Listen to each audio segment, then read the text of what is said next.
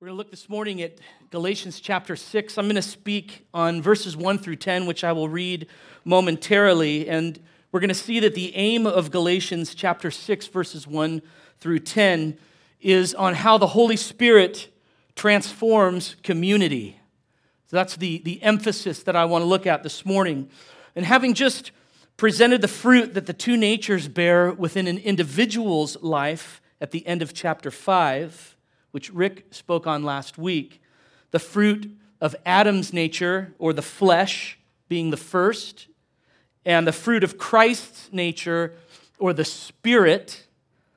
Paul continues in his line of thinking or in his logic towards a, a logical conclusion in his mind.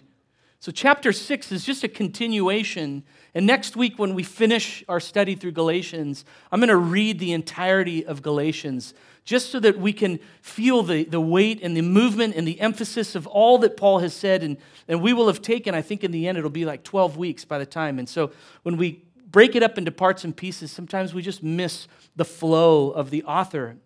But chapter 5 into chapter 6, there's movement. It's not, a, it's not an end of one thing necessarily and the beginning of another. It's Paul moving on in logic to a conclusion, and that conclusion is the body of Christ. It's the church. So Paul's talked about the fruit of the Spirit in an individual's life, and now he's saying, but there is, there is an implication, if you will, for that fruit of the Spirit. And there is now a, a, a another expression, and that expression is the church itself. And Paul isn't simply landing here because this is who he has written a letter to. He's not going to talk about the church because it's a group that he's written the letter. While, of course, that is true, Paul could have easily just has finished his letter at the end of chapter 5 on the individual. He could have spoken all those beautiful and wonderful truths about, about the, the gospel and regeneration in the life of a believer and ended with the individual, but he didn't. Instead, he moves to the corporate expression of these radical gospel truths because this is why Paul knows that the church is God's ultimate expression of his kingdom on earth. Just think about that. And I know you probably would agree with that on the surface level. But let me say it again, and I want you to think about the significance of this statement. The church is God's ultimate and final expression of his kingdom on earth. In other words, the significance of the church is greater than the significance of the individual. When it, terms, when it comes to the terms of the manifestation of the kingdom of God and the purposes of God on the earth, the church is the ultimate end. Now, you might not agree with that statement, but hopefully, in the moments here, there, there's compelling enough reason for you to reconsider. And so, before I read verses 1 through 10, if we could just pause here for a moment, and if we could drill down or read between the lines, I think that we're going to see a really significant truth that the gospel of Jesus Christ and, and, and the grace of salvation is the fulfillment of a corporate promise. So often it's individual but what I believe Paul's emphasis is, and what I believe the Lord wants us to see and to understand for reasons which I'll speak of in a moment, is that, the, is that Christ Jesus was a fulfillment of a corporate promise. And so, why do I say that? Because in Genesis chapter 12, which Paul has already referred to in his letter, the Abrahamic covenant, and what God had established with Abraham in Genesis 12 and in Genesis 15 and in Genesis 17, the promise found there, that blessing that God commits to bringing about through Abraham, is not a blessing of many individuals living obediently to the Lord independent from one another. Which, when I say that, doesn't that sound absurd? The promise wasn't an individualistic expression of faith that God made with Abraham. It was a national promise. It was a kingdom promise, a promise that would result in a new and a great nation.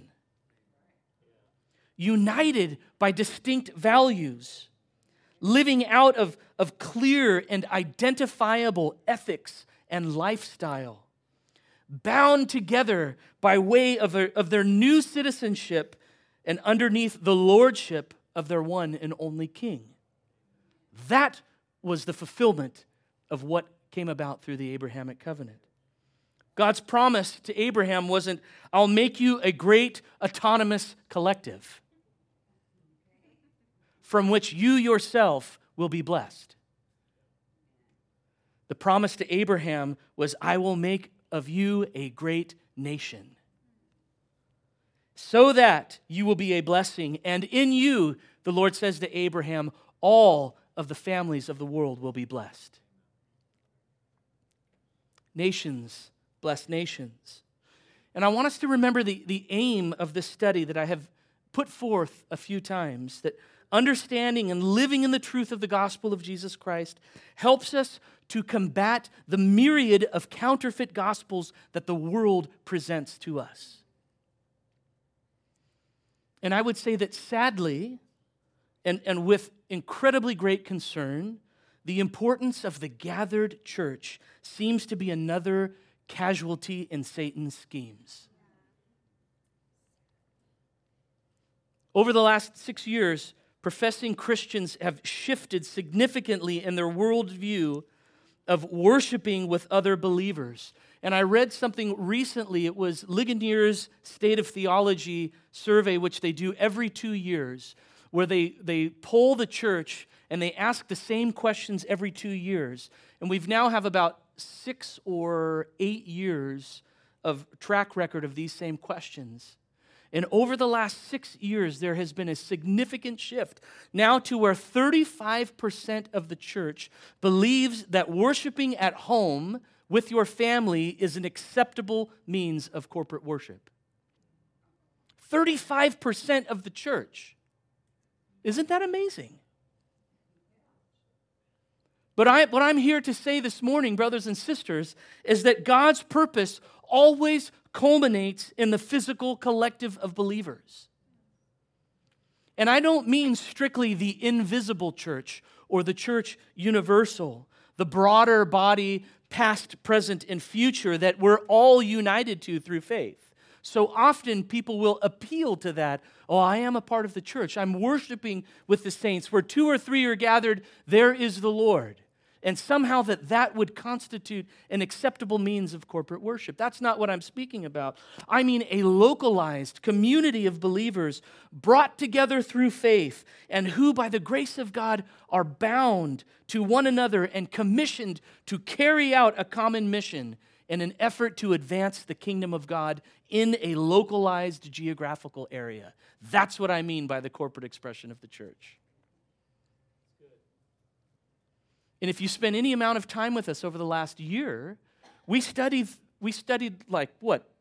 Almost a year, it felt like, through Ezra and Nehemiah. And it was all about the people of God and the restoration of God's people and, and God forging through the fires of exile and slavery a people who would be united in purpose of the worship and advancement of God's kingdom on earth. It's always about a people, brothers and sisters. And so we can't miss this important gospel truth. Because here's why. If, if this is compromised, if this is compromised, if this is undervalued, then portions of Scripture, like which I'm about to read this morning, suddenly become optional or like an add on from an a la carte menu. If the corporate gathering is not understood, in the significance of how God has created it, then we read Scripture when it talks about the corporate as something that is optional for us. And we miss the significance of what God really, truly wants to do. And so, again, I just want to say, church, that God's ways and His purposes are designed for a people and not for an individual. So let's look now at Galatians chapter 6, verses 1 through 10. I'm going to read from the ESV. If you don't have an ESV, we'll have it on the monitor for you. Paul says this this is the word of the Lord, brothers and sisters. Brothers, and the intention there in the Greek is sisters as well. Brothers and sisters, if anyone is caught in any transgression, you who are spiritual should restore him in a spirit of gentleness. Keep watch on yourself, lest you too be tempted. Bear one another's burdens, and so fulfill the law of Christ.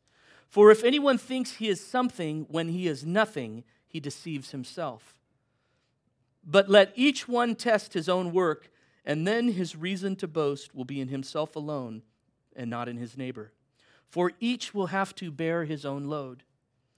Let the one who is taught the word share all good things with the one who teaches. Do not be deceived. God is not mocked, for whatever one sows, that will he also reap. For the one who sows to his own flesh will from the flesh reap corruption, but the one who sows to the Spirit will from the Spirit reap eternal life. And let us not grow weary of doing good, for in due season we will reap if we do not give up. So then, as we have opportunity, let us do good to everyone, and especially to those who are of the household of faith. And we say, Amen. So, having just spoke on what it looks like for each of us to individually walk by the Spirit and be led by the Spirit and to keep in step with the Spirit. That's the language that Paul uses in chapter 5. Now, Paul's focus shifts to the end result. This is what it looks like for a community of the redeemed to walk by the Spirit, be led by the Spirit, and to keep in step together with the Spirit as the new creation.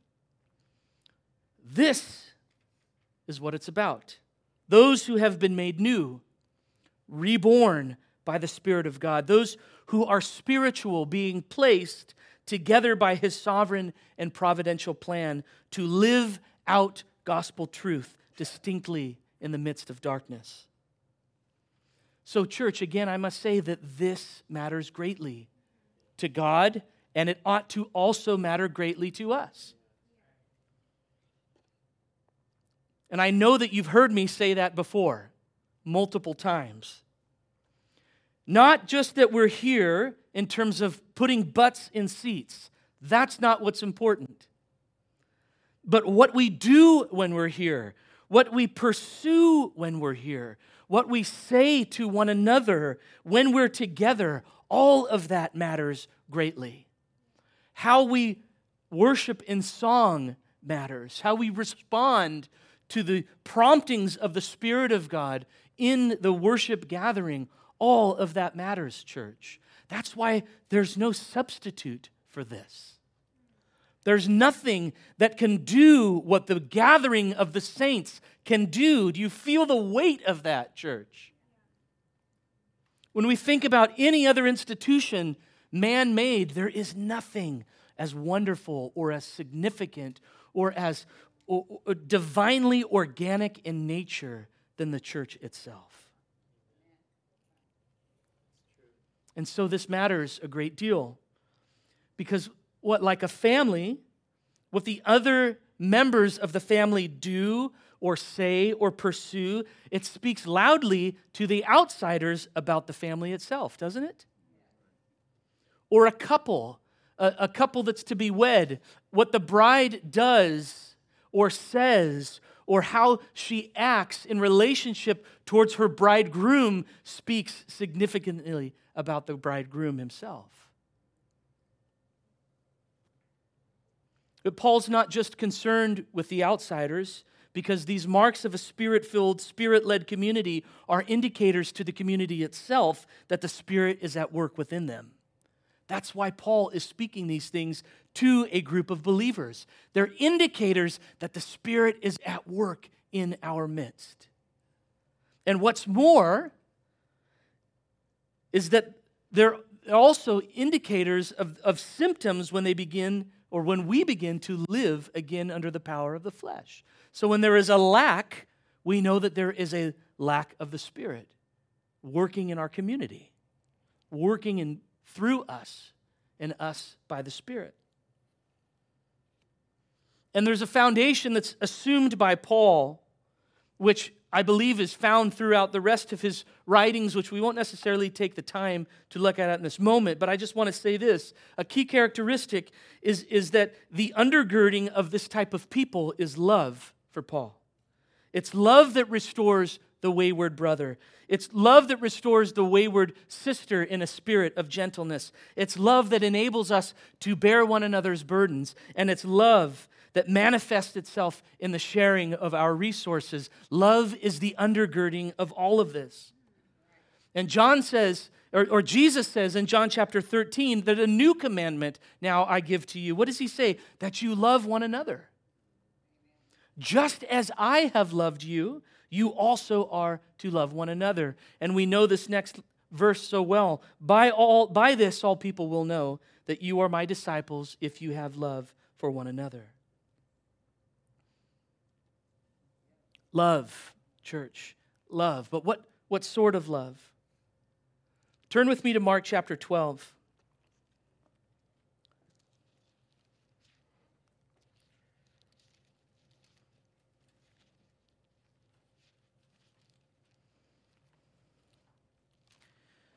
In Mark chapter 12, I want to read verses 28 through, I don't know, I'll figure it out.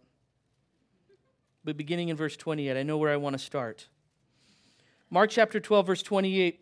And one of the scribes came up and heard them disputing with one another, and seeing that he answered them well, asked him, Which commandment is the most important of all? And this is Jesus' answer, verse 29. The most important is, Hear, O Israel, the Lord our God, the Lord is one. And you shall love the Lord your God with all your heart, and with all your soul, and with all your mind, and with all your strength. The second is this you shall love your neighbor as yourself. There is no other commandment greater than these. Love is the underpinning of the new creation. And all that we're to do and say and act out ought to be informed by our love for God and our love for each other. But listen, what sort of love is important because this is not a man oriented or a man originated, is what I meant to say. A man originated type of love. There's a greater love that's now at work within his new creation, within us, and within his church. It's a God originated love. It's a love that comes by way of God's, from the character of God and the nature of God, and flows to us and through us. The love in the Greek is the agape or agape, I think is how it's actually pronounced. We tend to think of this love that we have with each other as, a, as the phileo type of love, the brotherly love, the fellowship type of love that we have with each other. But that's not what Jesus is talking about here in Mark. And that's not what Paul is talking about in 1 Corinthians chapter 13. This love is a different type of love. It's a love that we only experience because the love of Christ has been poured out into our hearts. It comes from God to us. This is the undergirding, brothers and sisters, of how we as the church function as a new community by the Spirit of God out of a place of love. And I'm going somewhere with this, I promise. I'm going to teach Galatians chapter 6. I just, we have to get this together. So stick with me. So the question then is this what does this love practically look like? What does the transformational power of the Spirit produce in a community of regenerate Christ followers? And in Galatians chapter 6, Paul lists three one another's in verse 1, in verse 2, and in verse 6. And now, I just, just by way of saying, this isn't a comprehensive list. So I don't think we ought to read this and say, man, we get these three things and we've got it figured out. No, we have to remember the context. It's probably that these were three areas that the Galatian church really struggled in, and it was appropriate for Paul to address it. So it isn't for us to say, like, it's three and it's no more. And I also want us to notice that the, the believer's responsibility to each other, those three things that were stated, the one another's, in verse 1, 2, and in verse 6. the believer's responsibility to each other's, they're balanced by our accountability to God, which Paul asserts in the in between verses as well. Do you get what I'm saying? So, in other words, Paul is saying this is what a spirit filled community does in terms of how it acts with one another. However, this is also our responsibility unto God. And by doing so, Paul, in essence, is placing guardrails on either side of the Christian walk our responsibility to each other and our responsibility to God. And it's like the bumpers that you put up on a bowling alley to ensure that you don't go into the gutter. Paul places these two things and he says, Keep yourself in tension between these, these two guardrails, if you will and you will find yourself on the true path of freedom in the Christian walk. And so Paul will say in Galatians 6 if anyone's caught in a transgression, you who are spiritual should restore him in a spirit of gentleness. And then Paul says this What is our obligation to God? Keep watch on yourself, lest you too be tempted. And then Paul says, Bear one another's burdens. But then he says, Let each one test his own works, for each will have to bear his own load. And then he says, Let the one who has taught the word share all good things with the one who teaches, but do not be deceived. God is not mocked, for whatever one sows, that will he also reap. And so there are these two things in place that Paul gives to us markers, guide rails, if you will. So, the first, I want to go through these three one another's with the time that I have left this morning. The first is this it's restore. If anyone's caught in a transgression, you who are spiritual should restore him in a spirit of gentleness.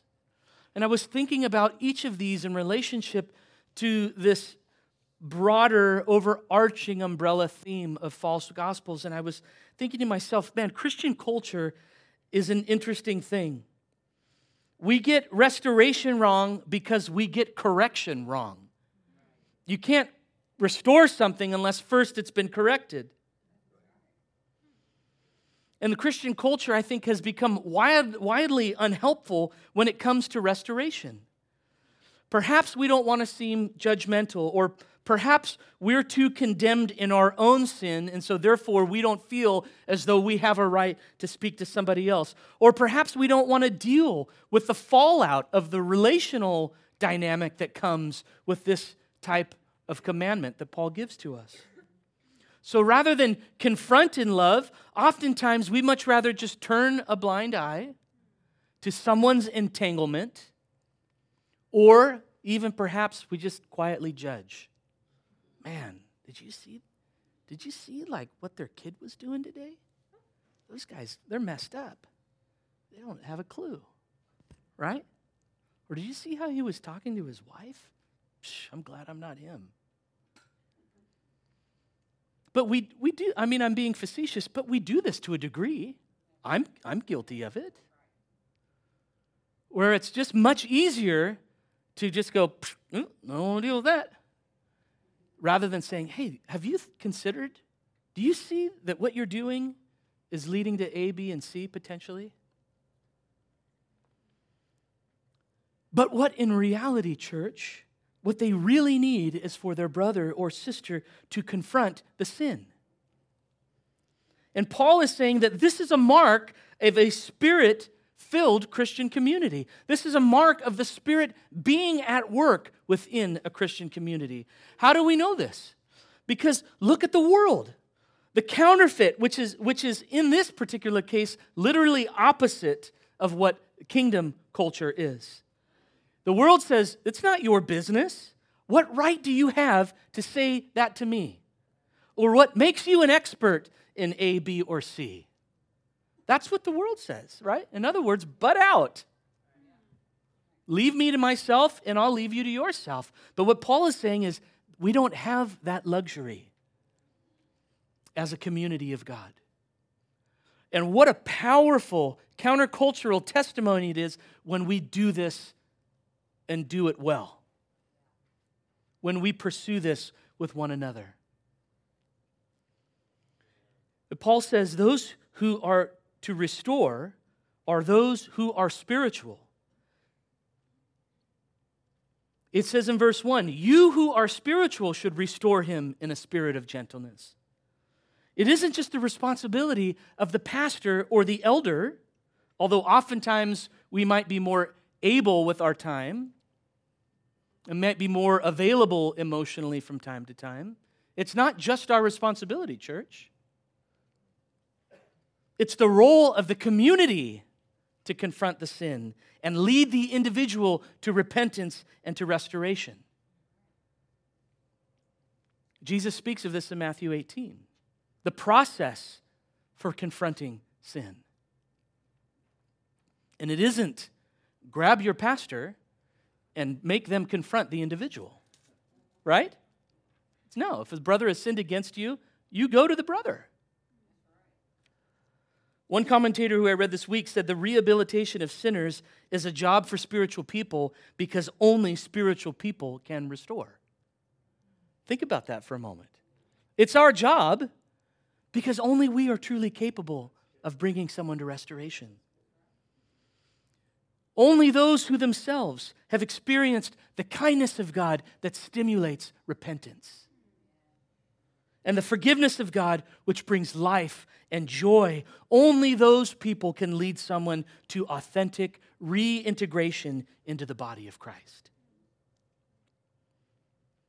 And this word, restore, in the meaning for it here implies putting something back in order again or returning something to its former condition. In other words, it has fallen to a state of dis whatever. Not dis, I was going to say disrepair, I'm not disrepair. You get my point. It's fallen from its place where it ought to be. Brothers and sisters, it's ours to help put it back together. In addition, only truth can drive away error. That's why those who are spiritual must restore. Only truth can drive out error. No matter the eloquence, no matter how, how sound the advice might be, if it isn't genuine and authentic gospel truth, the restoration cannot be fully achieved.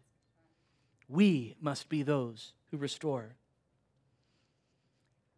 And this is important. Restoration is both a heart matter within the individual of repentance and turning, but it's also a holistic matter as it pertains to the corporate or to the whole body of Christ.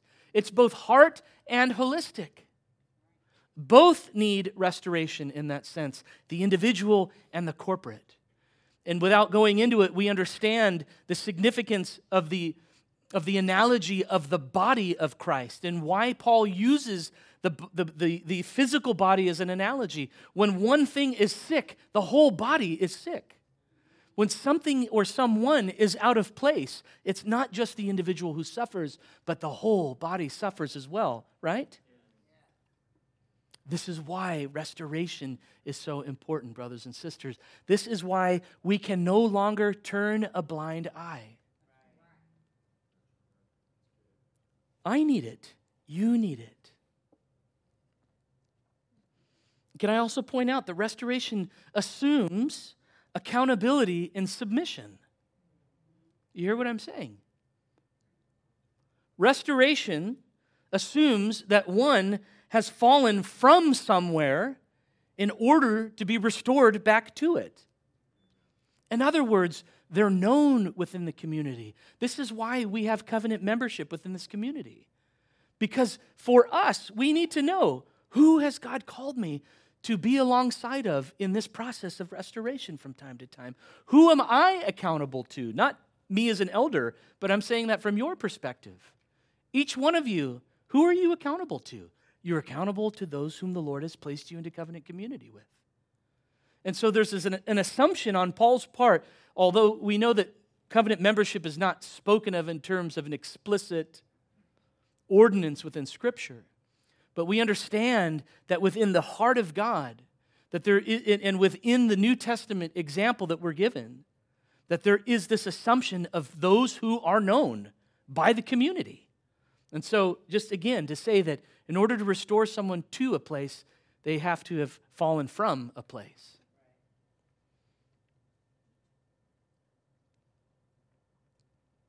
There's also the perspective, I would say, and the expectation on the part of the one that is entangled. We cannot be offended when someone seeks us out because we know that their aim is love. At least we ought not be offended.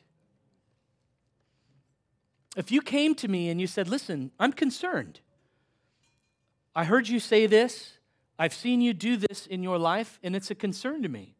My first inclination might, in my flesh, be to be like, Hey, what the heck? But if I'm honest, I have to say, Gosh, that person really loves me. That person risked our relational equity, risked being misunderstood, risked being uh, perhaps being seen as offensive because they love me and because they want to see me not remain in my entanglement. And listen, may I just be clear too. I don't think Paul is, is speaking about those who sin like on the occasion. We're talking about someone that is bound by sin, right? So it isn't be like, oh, I heard you swear. I need to confront that and we need to restore you. That's, that's not what I'm saying. Ooh, I, I didn't mean to point over here. my, my mother's going, wait a minute. Were you offended? I said it out of love.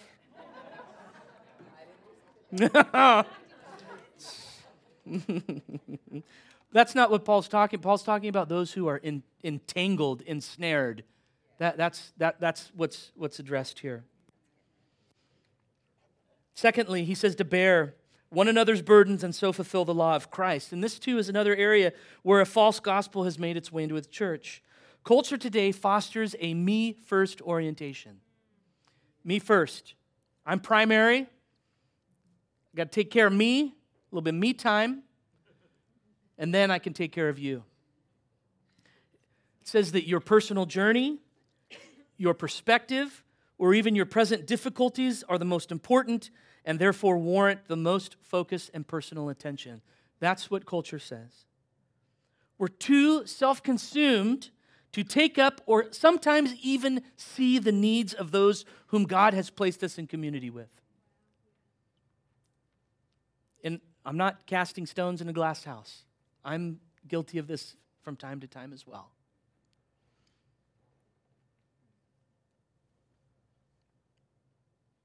But the kingdom of God, church, is first and foremost an us first orientation. Remember what I said a moment ago? This agape love is the underpinning of the new creation, and this agape love sees others first. In 1 Corinthians 13, which I alluded to a moment ago, we've got a greater glimpse into the weight that love can shoulder, where Paul says this that love bears all things, believes all things, and hopes all things, endures all things. It bears all things, believes all things, hopes all things, and endures all things. You ever heard that text read outside of a marriage ceremony? That might be the first time right there.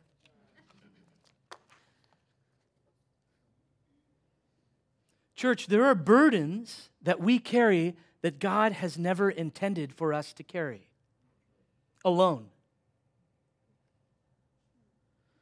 In fact, we're often incapable of carrying those burdens. Instead, He's put us into a place that is a means by which we're able to endure.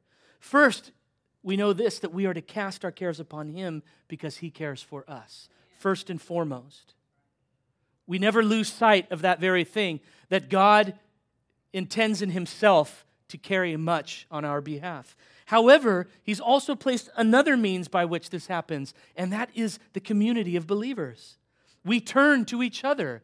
Church, prayer for one another, counsel and advice, giving of our resources, our time, our treasures, and our talents, a warm embrace, a thoughtful phone call, a simple follow through these are all ways that we can care in sharing one another's burdens. I had a conversation just this week with a brother in this church, and they were sharing something that they were going through. And at the end of it, they said to me, I just felt like, you know, you know as, as the lead elder of this church, it was something that you needed to know. And I said to them, I, it doesn't matter if I was an elder or not. I would want to know this as your friend. I want to, I want to shoulder this with you as a friend. These are things, brothers and sisters, that should happen every single time a need from this community arises. And each need is met with a different response. So I'm not saying it has to be some cookie cutter thing. Like, what's the problem? Go over to A, check off the box. No, what I'm saying is, is just to be aware, to live this way, to perceive the needs of one another, and to shoulder the loads with each other in various forms because none of us were called to do this alone, and some burdens are too great to bear on our own. And yet, this is another reason why we are called not to walk our faith out alone in isolation. God did not design us for isolation, God designed us for community. And God has placed the church as a primary means of living out this Christian life as, as, a, as a means for thriving, as a means for sustenance, as a means for encouragement and growth and strength. That's why the church exists. And Paul says that when we do this, we fulfill the law of Christ. And remember what I read out of Mark 12. The new covenant law is now summed up in two commands love God, and what sort of love? agape love, not just brotherly affection. To love, it's a sacrificial love. That's what agape is. To love God with all of your heart, with every single ounce of our being. I love the, just the language there in Mark. It's like every single part of who you are should love God. And then he turns right around and says, and love your brother, the same sort of love. Brothers and sisters, Let's let ourselves be inconvenienced. Learn to make sacrifices for others. Let your schedules be interrupted and your calendars rearranged for those whom God has placed you into community with. This isn't just a role for the pastor or the elders of this church, it's for all who are spiritual. And then, thirdly, he says, Let the one who has taught the word share all good things with the one who teaches. And it might feel a little bit self serving if Paul would have spoken more broadly about sharing with one another. But it's the word of God, and, and, and interestingly enough, Paul unquestionably gets specific. Those who are taught are to share with those who are teaching. On the cert, no one said, "Yeah, that's good." It's awfully silent out there. so, on the surface, this, this third might seem actually just disjointed from the previous two. But if we pause for a moment, we take a deeper dive, we see that it actually might be a continuation of Paul's thought of, in verse 2 and bearing with one another. This is yet just another way that we who are spiritual bear the burdens of others namely and specifically those who are called to teach the Word of God, those who are called to prayer, and those who are called to the oversight and spiritual well being of the community of God. Paul is saying, bear their burdens as well. The great Matthew Henry says it this way It's the duty of those who are taught in the word to support those who are appointed to teach them for they are to communicate to them in all good things, freely and cheerfully to contribute, of the good things with which God has blessed them, what is needful for their comfortable substance. Ministers are to give attendance to reading, to exhortation, to doctrine. They're not to entangle themselves with the affairs of this life, and therefore it is but fit and equitable that while they are sowing to others spiritual things, they should reap their carnal things. And this is the appointment of God Himself. For as under the law, those who ministered out of the holy things lived of the things of the temple, so hath the Lord ordained that those who preach the gospel should live of the gospel. And so, as I was thinking about how this too might come under attack today from culture, I recognized all the various ways that we see abuse within the church in regards to this very thing. And it grieved me as I thought about it. It grieved me as one who stands before God and who stands before you, humbly and thankful and a recipient of the generosity of this church by the grace of God. It grieved me to see those who have marred the, the, the place of the pastor within the church, who have sought the ministry for financial gain. Isn't that crazy? So many other places you could make more money. But who have sought the pastorate as some sort of financial gain, who have, who have desired to be in a place of leadership for the sake of wielding power, who have structured the church like a business. Brothers and sisters, I'm not owed a salary or a pension, but I'm deserving of financial support. And that's what Paul is saying here. This church owes me nothing, and yet, out of its generosity and by the grace of God, through faith in what God calls us to, we are supported. That is a humbling, humbling thing. And I want you guys to know that I stand before you today in humility and in fear before God, knowing that I will be accountable for all that has been given to me. Not just shepherding this church, but in what this church has provided to me and my family. It's a remarkable thing.